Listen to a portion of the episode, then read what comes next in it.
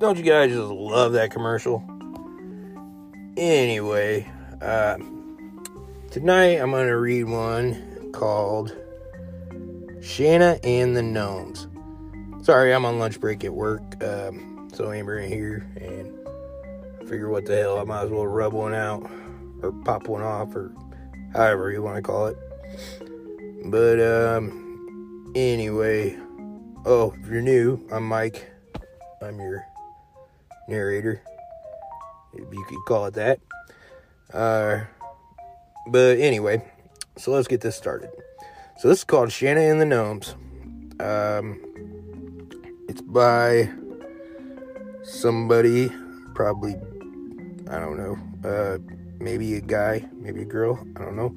Uh, Yuri Joe. So, and it starts off like this. It says content warning. This story involves a fairly long, non consensual clothing removal sequence, in addition to some fear on the part of the protagonist. Okie dokie, let's do this. The gnomes attacked without warning, without so much as a rustle of the trees to alert the procession that they were coming. Shanna was dozing, rocked into a gentle slumber by the movement of her litter as her serving men carried it along. Satin pillows bore up her full body, and a cool breeze was rustling the curtains that she'd drawn against the noonday sun. The tramp tramp of a dozen accompanying guardsmen sounded without, and there was not a thing to worry her. A book lay open on her bosom with lunch half eaten on a tray at her feet, and all was well. They'd been traveling the forest road since dawn's first light, and she was expecting to reach the city by late afternoon, where family chambers would be waiting at her father's house in the district of Mercantile Estates. Then came the crashing, the cackling, the frightened shrieks, and the pounding of feet on the road. She was only half awake with her litter collapsed to the ground, and all at once she found herself floundering in the dust, dazed and struggling to find her bearings.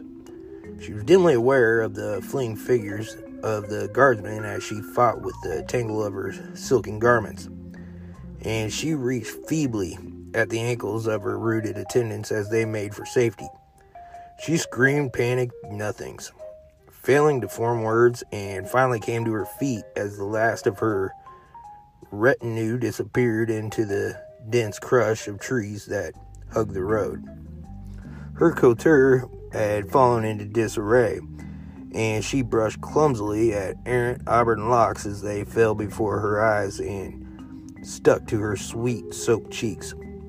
She tried to run, struggling over the edge of the fallen litter, only to strike her shins and trip over the bunched up folds of her finery. Shanna shrieked in frustration, her cries reaching a fevered pitch as she realized that her assailants were almost upon her. She tried desperately to drag herself along through the dust to where she knew not only away from there.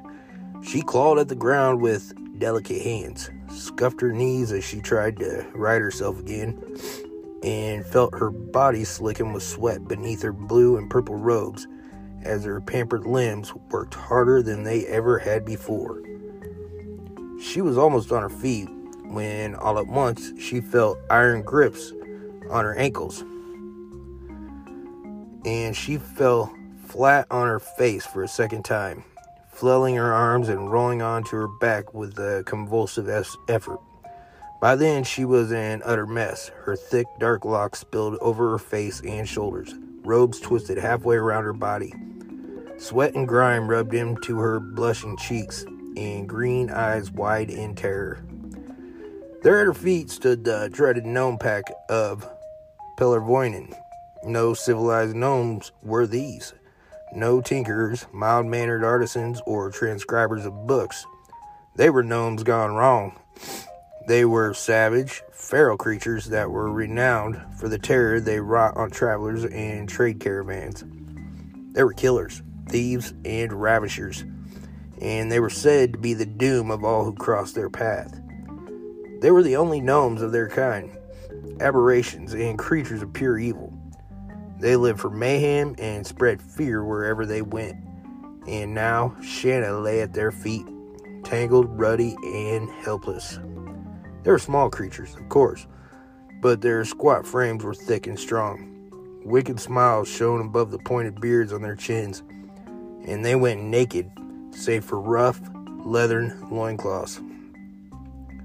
They carried an array of crude weapons, from clubs bone to stone spears and slings, and some even had wooden shields to protect themselves.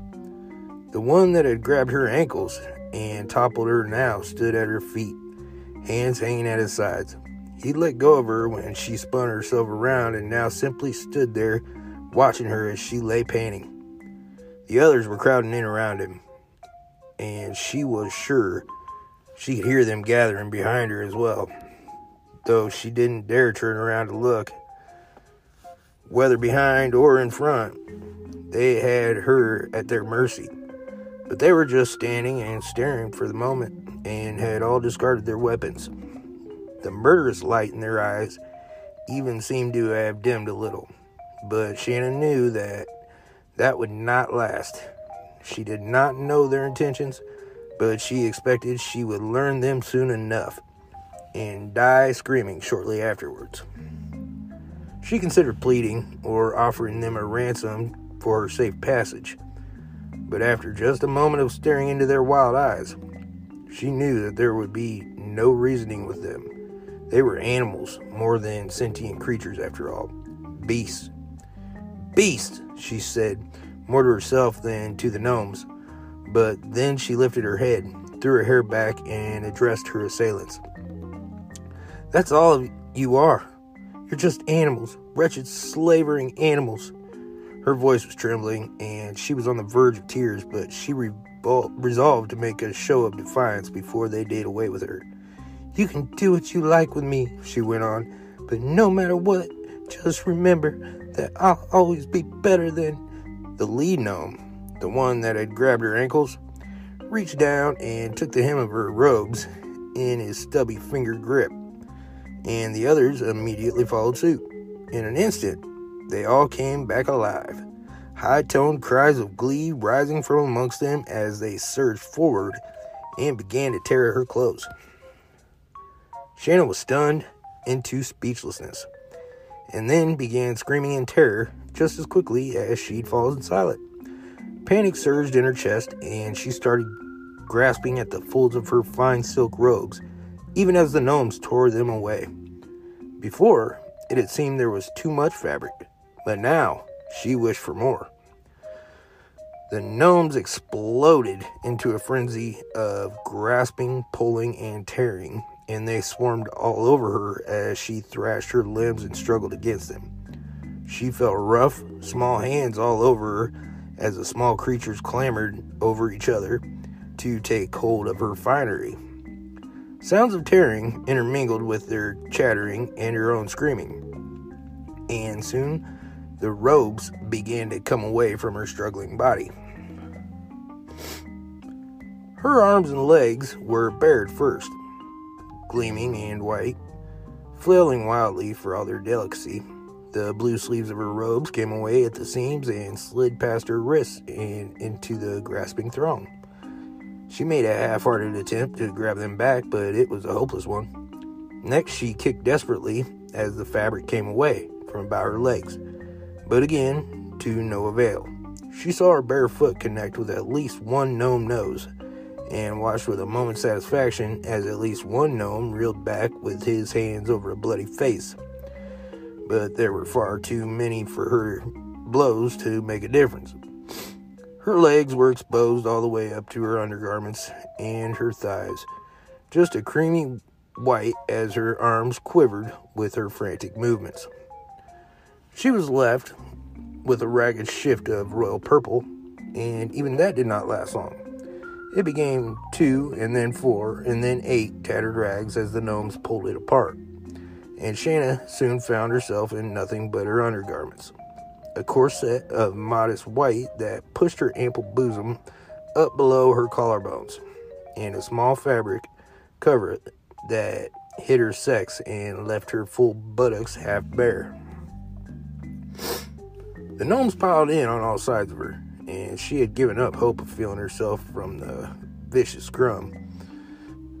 Even her flailing was slowing, and her cries growing weak and her chest heaving as the fight slowly went out of her.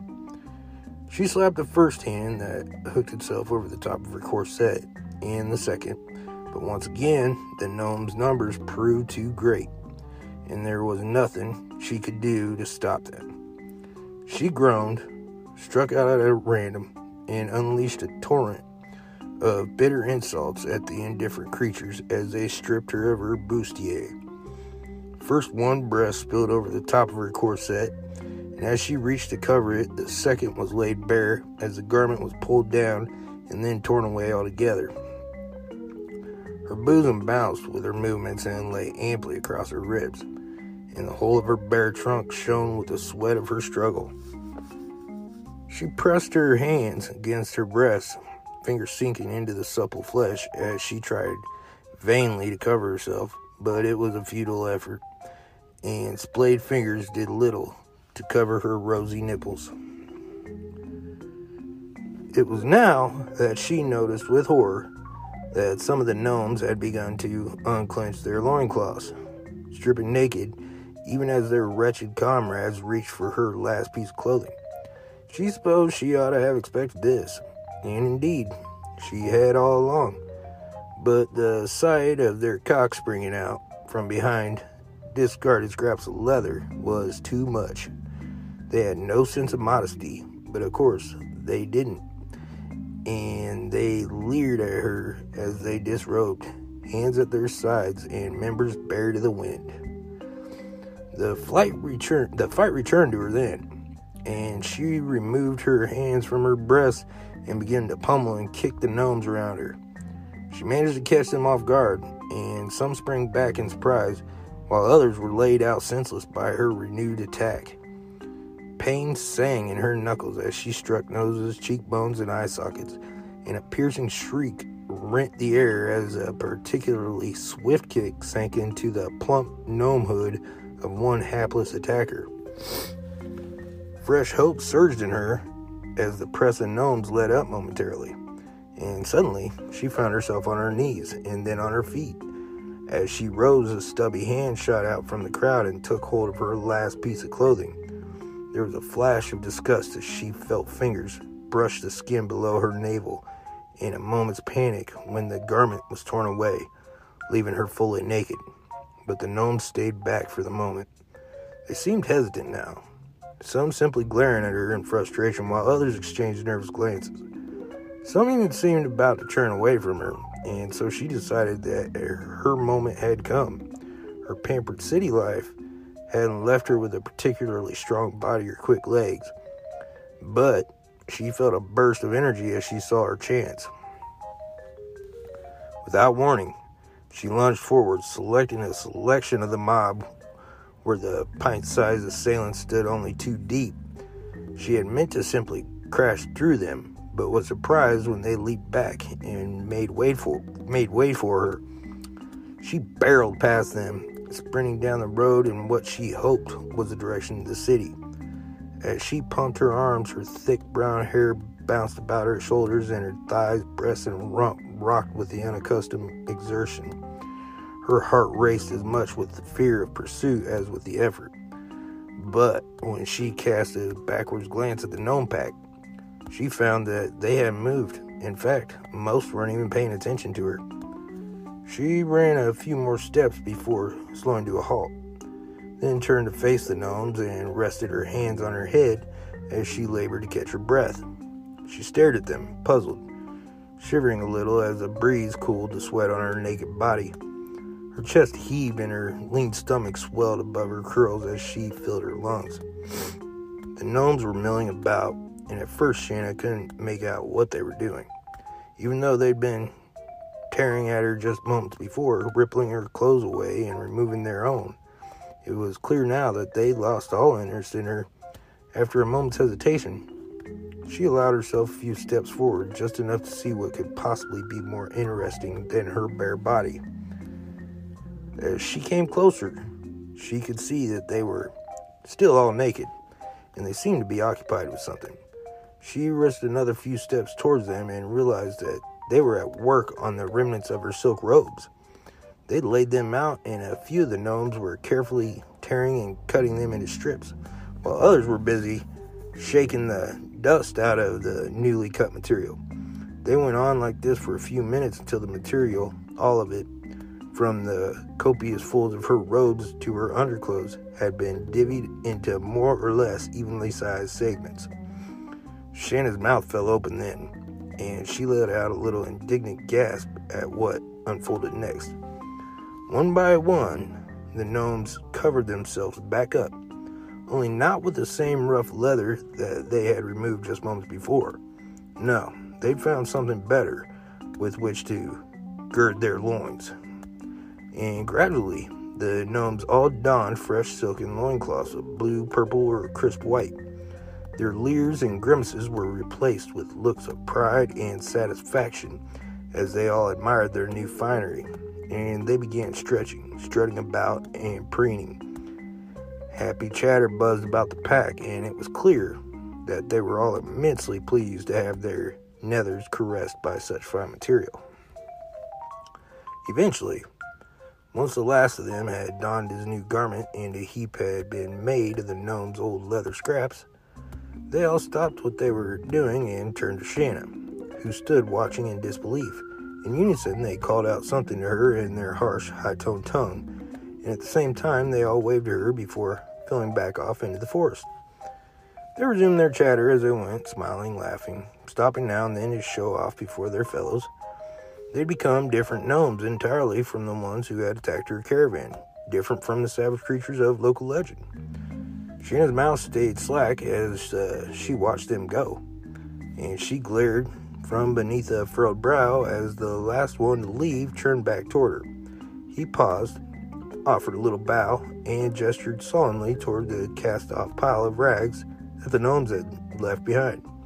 He gave her a meaningful look as if to confirm that she was indeed welcome to the leather scraps. And then he let out a squealing laugh and trotted off after his comrades into the forest. Shanna hugged her shoulders and sighed. She looked to the wreck of her litter and saw with dismay that the gnomes had stripped away all of its upholstery in their frenzy, no doubt for the same reason they'd taken her clothes. She looked to the heap of leather loincloths and then down at her pale body and wondered to herself which would be better to try to cover herself with those soiled scraps or to walk naked through the city gates. She sighed again and swore aloud as she listened to the last traces of high toned chattering fade into the forest. Well, that one kind of sucked. Sorry. I really need to start reading these things before I read them to all you. Um, there for a minute though, it was getting pretty, uh, pretty wild. I thought I was gonna have to put like a trigger warning on this or something like gang rape by gnomes, which uh, honestly, that's what I was kind of hoping for there for a minute, but really went south.